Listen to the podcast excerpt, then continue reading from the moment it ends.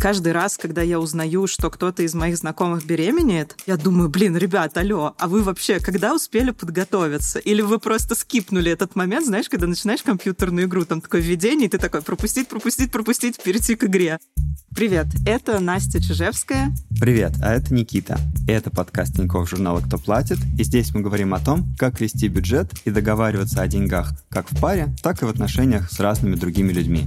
Сегодня мы будем обсуждать траты на детей, мы послушаем много ваших историй и постараемся разобраться, как планировать бюджет на детские потребности. Хочется сразу сделать дисклеймер, что тема детей очень объемная, и мы точно не охватим все вопросы. Мы получили очень много ваших историй и долго спорили, какие именно мы будем обсуждать в этом выпуске, и решили построить их в хронологическом порядке. То есть от планирования беременности и дальше по ходу жизни ребенка, когда он становится тодлером, подростком и, наконец, выходит в свободную взрослую жизнь.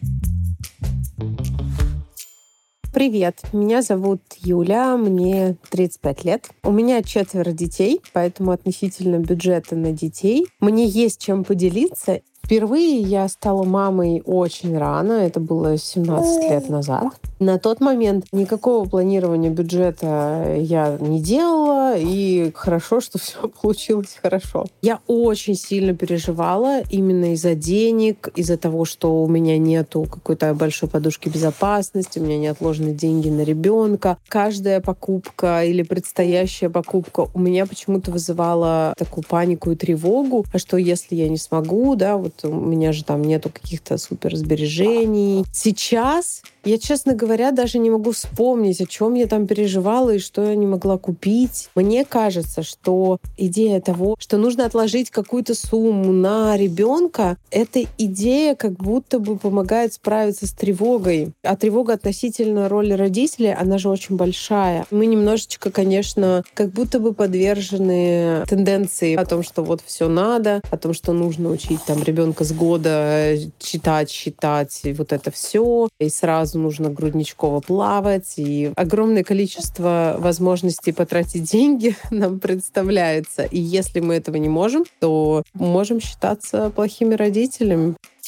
Думаю, что люди делятся на два типа. Тем, кому легко дается жизнь с ребенком, и те, для кого это становится вообще колоссальным жизненным шоком. Не говорю, что воспитание ребенка это легко, просто кому-то дается легче. Вот есть люди, которые планируют беременность, делают все анализы, просчитывают все будущие траты, бюджет, покупают заранее все возможные гаджеты, всякие электронные штуки, колясочки, кроватки, все-все-все. И вся их жизнь начинает вращаться вокруг ребенка. А есть те, кто особо ну, не парятся, они продолжают встречаться с друзьями, ездить в поездки даже. Мне, конечно, хочется, чтобы мы относились ко второму типу, но судя судя по тому, как мы подошли к планированию и сколько денег мы уже потратили, кажется, что мы относимся к первому типу, хотя мне бы этого в целом не хотелось. Мы любим с тобой много всего предусматривать, но я бы, конечно, тоже очень хотел выдержать баланс в этом плане. Ты знаешь, мне кажется, что конкретно наши расходы так уж сильно не вырастут. Скорее, мне кажется, что они перекочуют из других категорий в категорию дети, потому что сейчас у нас самые большие категории расходов — это спорт, путешествия и рестораны. Кажется, что как раз именно эти категории в первую очередь при появлении ребенка сокращаются просто потому, что меняется твой образ жизни. Хотя, опять же, это очень сильно зависит от самого ребенка, от его темперамента, от того, насколько он спокойный или тревожный, если у него какие-то ограничения по здоровью. В общем, от всех тех вещей, которые мы никакими тестами и никаким планированием предугадать не можем. И мне кажется, что именно от этого очень сильно зависит, будут ли траты на ребенка такими большими. И именно поэтому поэтому их так сложно планировать. Давай послушаем следующий войс от ведущего подкаста о родительстве «Сперва ради» Юрия Сапрыкина. Там он как раз говорит о том, что на ребенка на самом деле нужно не так уж и много денег. Я помню, что меня очень сильно пугали перед рождением ребенка, что это очень дорого, но на деле оказалось все не так. У всех разные бывают ситуации. Это никак не ударило по нашему бюджету. То есть мы купили коляску, за какие-то смешные деньги, очень хорошую. Купили кучу памперсов, одежды. Было какое-то стартовое вложение, инвестиция. Потом он пришел с грудного молока на еду. Это трачу немножко денег на пюре. Но каких-то глобальных трат, я, честно говоря, не помню. Чаще всего они только радости приносят. Очень сильно запугивали, говорили, что ой, так много денег, ребенок нет. Надо сначала финансово встать на ноги, стать директором компании, потом уже можно о детях подумать. Но на самом деле это все полная хрень.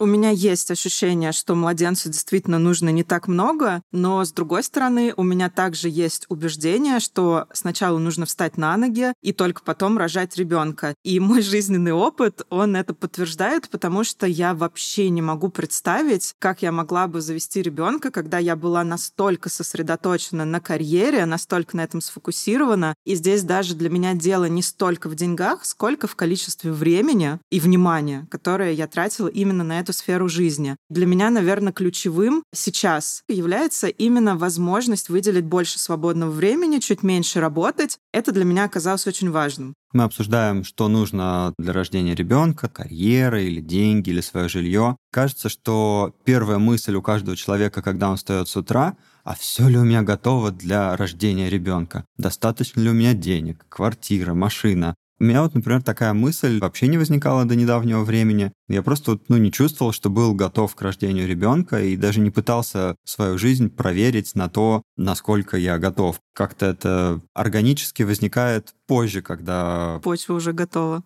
У меня вот это желание, вообще мысли о ребенке появились только после того, как мы уехали в Аргентину, и связано это с тем, что у меня реально стало меньше работы. И я такая, о, отличное время. Мне не нужно самой отказываться от работы, потому что для меня это крайне сложно, когда я на волне, мне хочется все эти новые проекты. Парадокс состоит в том, что так как у меня стало меньше работы, у меня действительно стало меньше денег и меньше доход, но это не становится ограничением для того, чтобы завести ребенка. Я просто знаю, что у меня достаточно, и это нормально. У меня нет ощущения, что мне нужно накопить какую-то нереальную кучу денег или мне нужно просто обеспечить себе 2х пассивного пассивного дохода, чтобы он покрывал не только наши траты, но и будущие возможные траты, такого нет. То есть действительно кажется, что если есть немножко времени, и если есть какие-то нормальные накопления, то, в принципе, можно.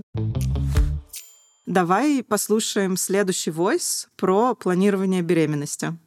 Мы с мужем находимся в долгом планировании ребенка. Это тоже высасывает капец сколько денег. В прошлом году мы начали с репродуктолога. Где-то за два месяца наши анализы вышли 80 тысяч на двоих. Плюс муж назначили операцию на 120 тысяч. Потом, если ничего не получится, нам нужно будет делать ЭКО. И, в общем, это все пугающее. Нам повезло, и наше финансовое положение пока позволяет эти траты не планировать. Но мы понимаем, что если будет ребенок, там так уже точно не получится. Просто войс от наших соулмейтов, потому что мы тоже начали с планирования. Когда мы готовились к этому выпуску, мы поняли, что нам в нашем приложении по учету расходов пора создать категорию «дети», потому что траты уже появились. И вообще-то это не только дорого, это еще и, блин, долго. И каждый раз, когда я узнаю, что кто-то из моих знакомых беременеет, а мы в Аргентине, и, естественно, тут таких людей очень много, я думаю, блин, ребят, алло, а вы вообще когда успели подготовиться? Или вы просто скипнули этот момент, знаешь, когда начинаешь компьютерную игру, там такое введение, и ты такой пропустить, пропустить пропустить, пропустить, перейти к игре. Вот, я это не понимаю. Я уточню, что мы не делаем никаких лишних анализов. То есть мы просто идем по докмет рекомендациям и делаем только то, что имеет доказанную эффективность. Вот генетические тесты. Это работает так. Во-первых, это стоило просто даже только для меня в Аргентине 400 долларов уже. Анализы готовились три месяца. Сначала анализ сдает женщина. Если у нее находят какие-то генетические нарушения, то этот конкретный анализ, где есть нарушение, сдает партнер.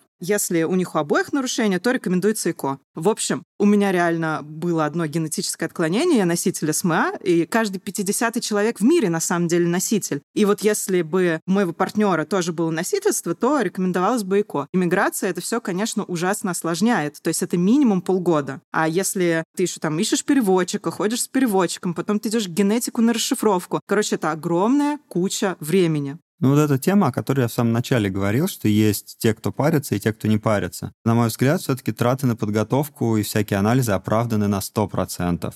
Как говорят врачи, профилактика лучше лечения, и от себя добавлю точно дешевле. Поэтому мы с Настей отлично вас понимаем и полностью поддерживаем. Все эти анализы и исследования, это, конечно, и не очень приятно, долго и дорого, но это ответственный подход к своему здоровью и своей будущей жизни. Давай перейдем от планирования к родам и послушаем следующую историю от экоблогера Аси Мицкевич, которая недавно родила второго ребенка в Португалии. Хочу поделиться своим опытом обсуждения с мужем вопросов трат на детей. И хочется начать с того, что роды — это тоже траты на детей, и то, как пройдут роды, очень сильно влияет на первые дни, недели, месяцы родительства общего и папы, и мамы. Сожалению, я не смогла донести ценность платной бригады или платного госпиталя до своего супруга. В первые роды я оплачивала бригаду самостоятельно из своей подушки безопасности. Но я думаю, это связано с тем, что я сама не понимала, как эту ценность сформулировать Первый раз муж был рядом, была, получается, вот предоплаченная бригада. Второй раз уже в другой стране, где тоже безоплатная медицина. Я была абсолютно одна, и доулу мы решили не брать. Сейчас я всем рекомендую брать доулу, потому что доула не только помогает в родах и помогает проживать непростые ощущения, но и сопровождает э, семью в начале их знакомства с маленьким человечком. Особенно это актуально для тех, кто впервые становится родителями, потому что человек, который поможет налаживать грудное вскармливание, помогает с разными нюансами и вопросами, это очень-очень важный человек в жизни семьи. Я не понимаю, на самом деле, почему некоторые люди относятся к родам как к чему-то несерьезному, вот на чем можно сэкономить. У нас есть медицина, она значительно повышает и шансы на выживание, и качество жизни повышает. Почему бы не воспользоваться ее преимуществами? Почему тогда вообще стоит экономить на враче, от которого зависит и ваша будущая жизнь, и жизнь вашего ребенка? Я думаю, что это из разряда убеждений, что раньше люди жили по сто лет, онкологии раньше не было, а женщины рожали в поле, и все было прекрасно. Я специально поискала статистику. В XIX веке на каждые 100 тысяч родов умирало от 500 до 1000 женщин. Это получается примерно одна женщина из 150 родивших умирала. Это мы вообще не берем детскую смертность, да, это только вот про женщин. Сейчас в развитых странах, например, в Финляндии, умирает всего три женщины на 100 тысяч. То есть не 500 и не 1000, всего лишь три. Это только благодаря медицине. И второе. Сейчас смертность в родах, она все-таки в некоторых частях мира достаточно высокая. Но где? Это либо в Африке, либо в Азии, где у женщин ниже доступность к медицине. И я думаю, что особенно для первых родов это действительно важно, потому что для меня, как для женщины, не рожавшей, роды — это, блин, страшно. И если ты можешь хоть каким-то образом снизить свою тревожность, чтобы у тебя был знакомый врач, знакомая бригада, если ты в эмиграции, чтобы у тебя был переводчик, это, конечно, обязательно стоит сделать, потому что я думаю, что от спокойствия женщины очень многое зависит. Ну и спокойствие женщины при родах, да и вообще, само по себе это ценная штука. Кстати, про платную медицину я читала, что высокая смертность для детей в США, хотя это развитая страна, естественно, там очень хорошая медицина, но это связано именно с тем, что там очень-очень дорого, и если ты попадешь в госпиталь, тебе там надо будет 3-4 дня лежать при родах, у тебя счет может быть до там 100 тысяч долларов, а может быть и больше, если какие-то дополнительные процедуры. иногда женщины боятся из-за этого ехать в больницу, потому что они потом никогда не расплатятся, выбирают родить дома, и из-за этого смертность среди развитых стран в США самая высокая. Предлагаю постепенно перейти от расходов на рождение ребенка к расходам в первый год жизни. Давай послушаем следующий войс от Лины Раенко.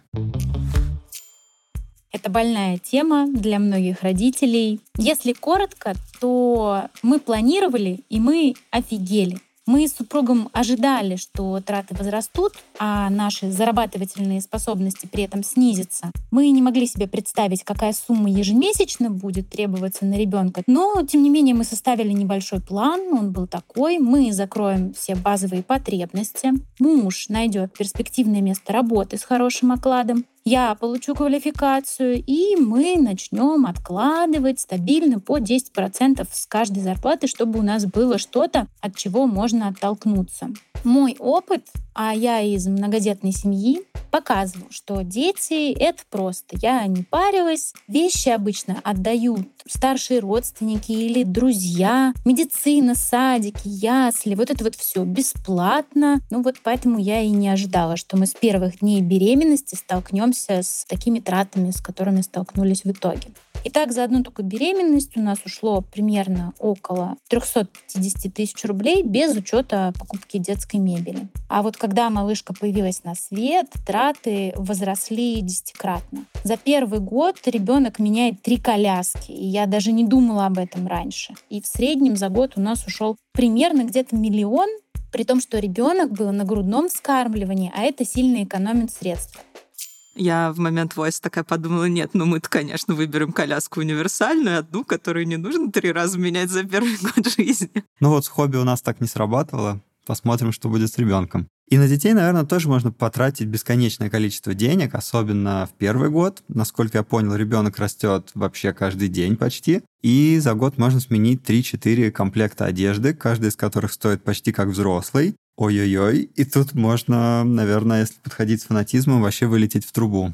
Слушай, я думаю, что это очень сильно зависит от комьюнити, от места, в котором ты живешь. И если вокруг много молодых родителей, то ты действительно многое можешь забрать у знакомых или там супер дешево купить с рук. Я очень смутно представляю, насколько для нас это будет доступно в Барелоче, где помимо нас живет, не знаю, 100 русских, может быть. Но здесь реально очень все плохо с бэушными вещами. Мы обставляли квартиру, мы просто были в ужасе от того, насколько в плохом качестве люди продают вещи. И также у нас много знакомых, которые завели детей за последние годы, и у всех есть история. Если это первый ребенок, то ты сначала на энтузиазме покупаешь все девайсы. Есть куча чек-листов, роликов, статей, а, там типа 10 вещей, которые вам точно пригодятся, и 10 вещей, которые вам не пригодятся. Что я из этого поняла? Что всем нужны разные вещи. Условно, кому-то нужен нагреватель бутылочек, кто-то им ни разу не воспользуется. Для кого-то вот эта урна, которая утилизирует запахи подгузников, это просто просто must-have, лучшая вещь в доме. Кто-то такой, что я вообще первый раз про это слышу. В общем, вот это все планировать заранее бесполезно. И мне кажется, нормальная стратегия — это исходить из уже возникших потребностей. То есть не покупать много всего заранее, а купить это тогда, когда это реально понадобится.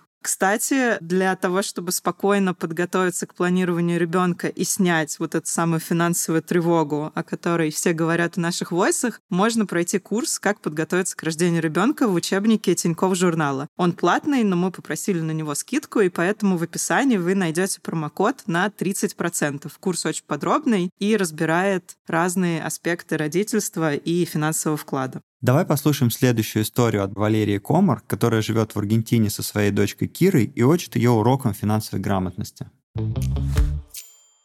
Игрушки новые покупаем раз в месяц. Есть конкретный день, конкретные договоренности. Это очень удобно, потому что в другие дни мне тогда не приходится вести переговоров на тему, а можно мне купить вот это, а вот это. И плюс у ребенка есть карманные деньги. Каждую субботу она получает тысячу песо, это примерно 1 доллар. И если хочет купить себе что-то, то копит, покупает, распределяет сама свой этот бюджет. И еще хочу добавить, что если дочь теряет одежду, школьную форму, то оплачивает новую сама, либо 50 на 50 с нами, там уж как договоримся. Ей просто 8 с половиной лет, и проблема потерянных вещей однажды стала очень остро. Вечно забытые где-то перчатки, шапки, уже они просто превратились в какой-то расходный материал. И когда появилась финансовая ответственность за потери, то количество таких случаев резко сократилось. Поначалу это было больно и обидно, безусловно. Мы были с ней, поддерживали, проговаривали, что это действительно крайне неприятно и несправедливо тратить свои деньги, денежки, чтобы купить скучную, дурацкую одежду взамен потерянной. Но уровень финансовой грамотности очень возрос с этим экспериментом. Здесь абсолютно точно могу сказать.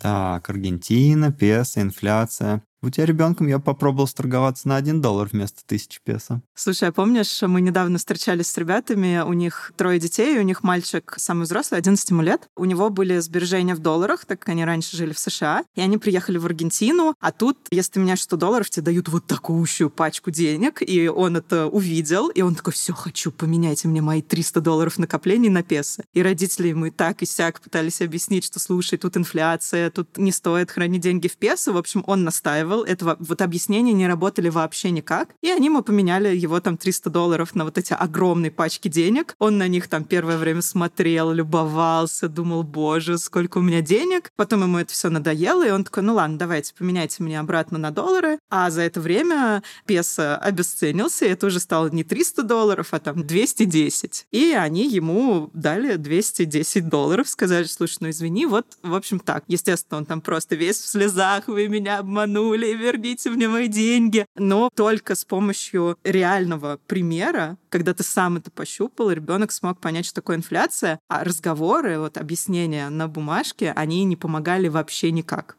Это он еще про налоги не слышал. Что касается эксперимента с материальной ответственностью ребенка вот за эти всякие потерянные вещи, то у меня вот двоякие чувства. С одной стороны, классно научить ребенка, что такое ответственность, классно сократить расходы на эти потерянные вещи. С другой стороны, все-таки дети должны оставаться детьми, они должны быть любознательными, беспечными, бесстрашными, Посмотрим, что ты скажешь через 10 лет. Я думаю, что если это сработало, и если родители видят, что уровень финграмотности повысился, а уровень тревожности не повысился, то почему бы и нет? Я думаю, что это хороший способ научить ребенка, что деньги не падают с неба. Еще одна история. К нам недавно приезжала моя семья, мама и две мои сестры. Сестрам 11 и 15 лет. Они у нас были три недели. В общем, к концу поездки я поняла, что мы совершили огромную ошибку, потому что мы сказали, что ну, если вы что-то хотите купить, какую-то еду, там напитки, вы просто говорите, и мы вам купим. Это совершенно вышло из-под контроля, потому что к концу поездки это уже переросло, что в два раза в день надо сходить в Starbucks за напиточками. Здесь нужно купить мармеладки, здесь нужно купить конфетки, здесь чипсики. И это все без всяких ограничений. То есть у ребенка день длится настолько долго, что он не может оценить, сколько он вот на эти мелочи в течение дня тратит денег. Это невозможно. И было бы гораздо разумнее им выделить какую-то сумму в день на карманные расходы, чтобы они этой суммой распоряжались, и чтобы с каждой вот этой покупочкой они понимали, что у них денег становится меньше. Я думаю, что это было бы гораздо лучше и для них, и для нашего бюджета. Ну, здесь еще один момент. Так ребенок сможет узнать, что у вещей есть разная ценность. Если он теряет перчатки, это не то же самое, что если он теряет телефон. С меня в детстве, конечно, не брали деньги за потерянные вещи, я не особо много терял, но мне нравилось, конечно, всякие игрушки в магазинах смотреть. Мне вот понравился такой автобусик со сцепкой. И это было что-то абсолютно нереальное, потому что, ну, обычные машинки обычные, а здесь он такой гнется весь. Я говорю, мам, ну, купи классную штуку, смотри. Она такая, да, классная, но он стоит как моя месячная зарплата. И я такой,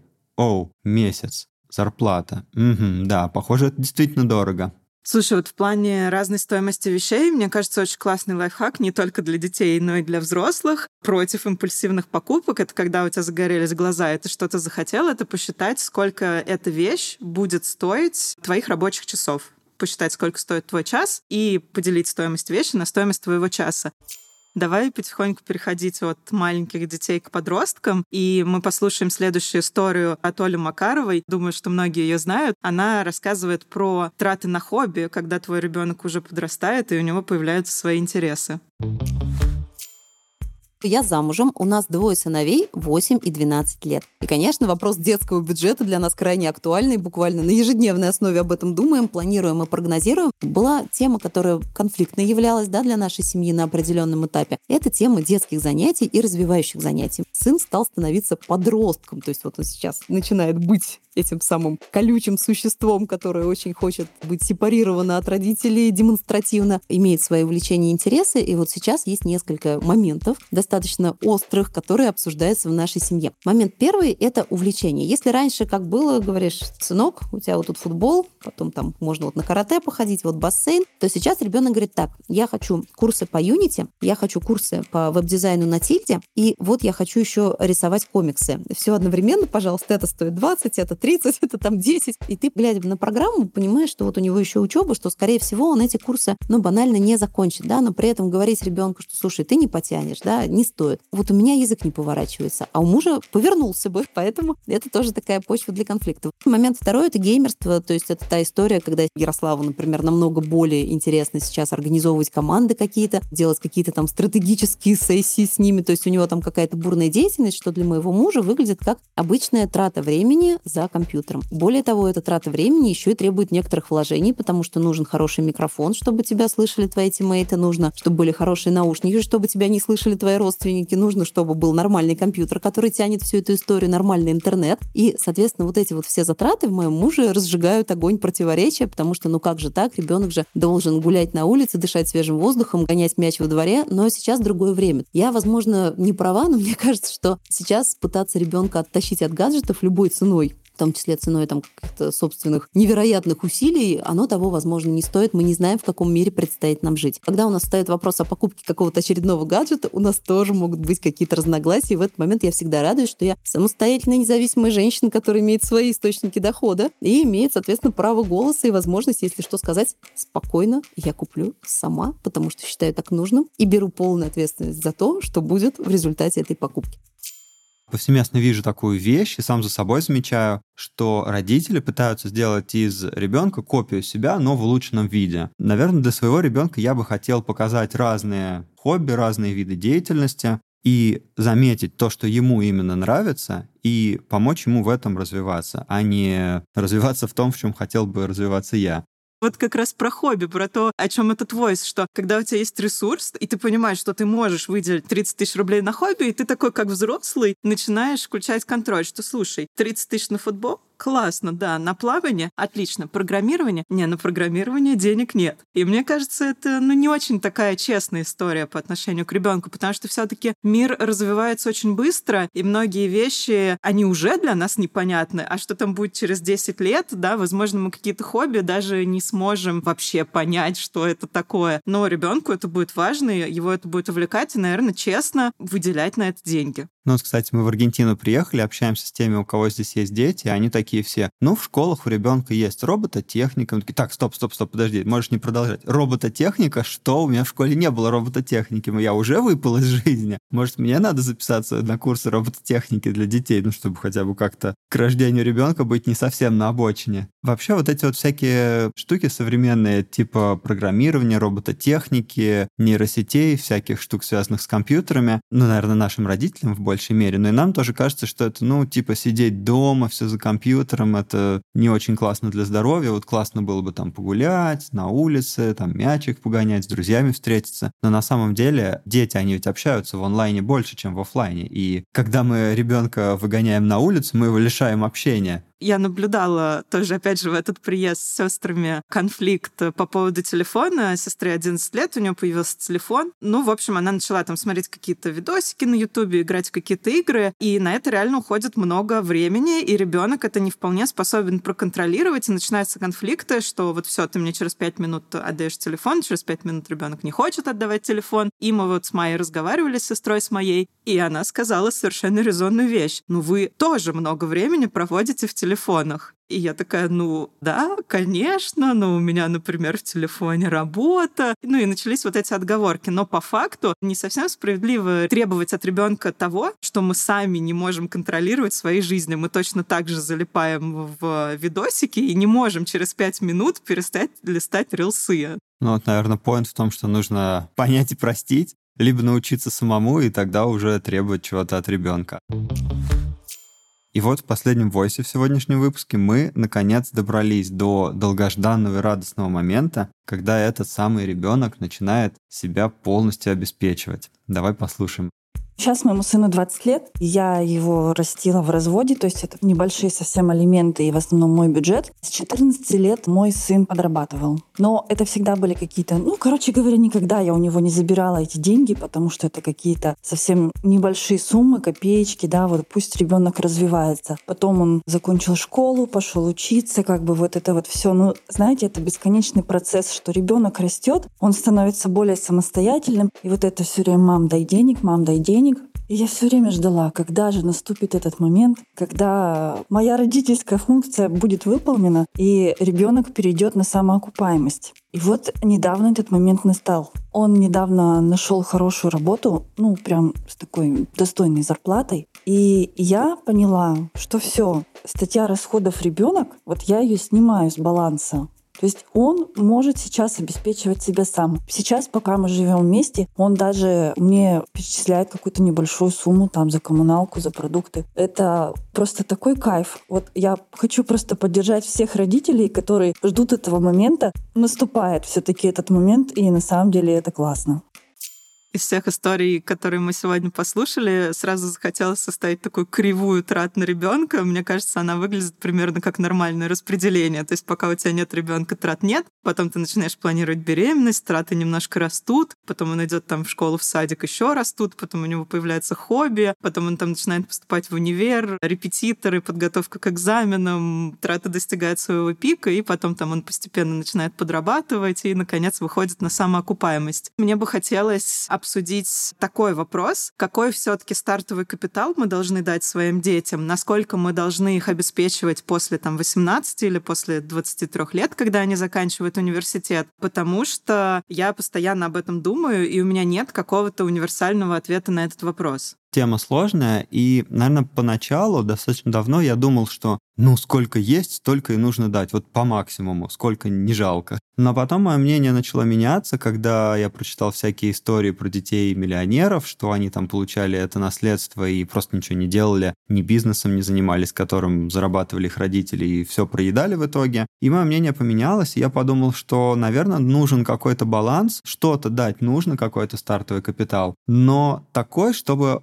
ребенка скорее подтолкнул к развитию, а не наоборот задержал его, обеспечив сразу все его потребности, и ребенок такой, а чем мне еще делать, зачем, у меня все есть. Вот ты говоришь, что ты почитал истории детей-миллионеров, а я это на себе почувствовала, потому что все таки когда я работала в найме, моя карьера постепенно шла в гору, и там каждый год я получала чуть больше денег, и вот этот постепенный рост, он мне постоянно приносил кайф. Потом мы начали заниматься бизнесом, у нас довольно сильно выросли доходы, и сильно выросло то, что мы можем себе позволить. Соответственно, мы там, например, стали в путешествие ездить не просто в отеле чуть лучше, да, как раньше, а сразу в самые лучшие. И я поняла в какой-то момент, что все, я подняла подняла уровень нормы, и вот тот кайф, который я могла получать от постепенного улучшения, я его просто потеряла. То есть я просто потеряла огромное количество удовольствия, которое я могла бы получать от постепенного роста. Тут всегда надо понимать, что настроение, оно работает достаточно специфическим образом. Настроение — это всегда градиент от худшего к лучшему или от лучшего к худшему. И неважно, на каком это уровне. Когда ты добираешься достаточно высоко, тебе сложно находить какие-то улучшения, и поэтому у тебя гораздо меньше возможностей для вот этого положительного градиента что-то улучшить. То есть получается, что давая ребенку много, ты лишаешь его большого пласта положительных эмоций, которые он мог бы получить, если бы прошел его сам. Но, с другой стороны, есть исследования. Они, конечно, для России не очень сильно применимы, потому что у нас был СССР, нам очень сложно сравнивать, как было сто лет назад и как сейчас. Очень сильно поменялись условия. Но, например, для США и для Европы это актуально. Исследования эти говорят о том, что сейчас мы, молодые люди, зарабатываем гораздо меньше, чем люди, которые также работали сто лет назад. То есть, если сто лет назад простая американская семья с высшим образованием, с работой могла себе позволить большой дом, машину, и чтобы женщина там несколько лет э, сидела в декрете и воспитывала ребенка, то сейчас люди себе этого позволить не могут. И сейчас достичь того же уровня благосостояния стало гораздо сложнее, и даже банально маленькая квартира для многих людей, но она просто недостижима, это нереально. И поэтому кажется, что все-таки какой-то старт своим детям дать бы хотелось. Наверное, для меня было бы идеально, когда родители говорят, что смотри, есть 2 миллиона рублей, они твои, и ты можешь ими распорядиться, как ты хочешь. Ты можешь поехать по учиться за границу, можешь поехать в путешествие, получить там большой жизненный опыт, а можешь там вложить свое жилье там в первоначальный вклад. И, наверное, вот эта ситуация мне кажется идеальной. Что я сегодня поняла? Что траты на детей спрогнозировать невозможно, потому что можно потратить как супер мало, так и просто бесконечно много, что это зависит в большей степени от амбиций родителей, нежели чем от потребностей самих детей, и что все-таки при всем при этом лучше еще до беременности, до планирования отложить денег. Поэтому, ну что, копим деньги и будем ориентироваться по ситуации. Наверное, еще один свой вывод добавлю. Из этого всего я понимаю, что ребенок это про узнавание себя. Сколько денег я хочу потратить на ребенка? Хочу ли я, чтобы он занимался моими хобби или своими хобби? Хочу ли я обеспечить всю его жизнь, как э, в игре Sims, купить ему домик, машинку, все-все-все за него сделать? Или я хочу за ним наблюдать, как это вот само происходит? И это реально про узнавание меня самого, а не про ребенка, наверное. У меня, конечно, осталось очень много незакрытых вопросов. Например, нужно ли обсуждать с ребенком, сколько ты зарабатываешь, должен ли ребенок знать, как у тебя строится семейный бюджет. В общем, это огромное поле для исследований, но я рада, что мы смогли сегодня хотя бы начать обсуждать эту тему. Спасибо вам большое, что присылаете нам много историй. Следующий выпуск для нас лично будет очень интересным, потому что тема — это эмиграция, бюджет в эмиграции, как планировать. Там куча подводных камней, поэтому ждите этого выпуска, оставляйте свои истории про эмиграцию в наш чат-бот. До встречи в следующем эпизоде. Пока. Над этим выпуском работали редактор и продюсер Алина Данилова, шеф-редактор Анна Болотова, звукорежиссер Николай Ананьев, дизайнер обложки выпуска Вика Мнаян и композитор Денис Цепнов.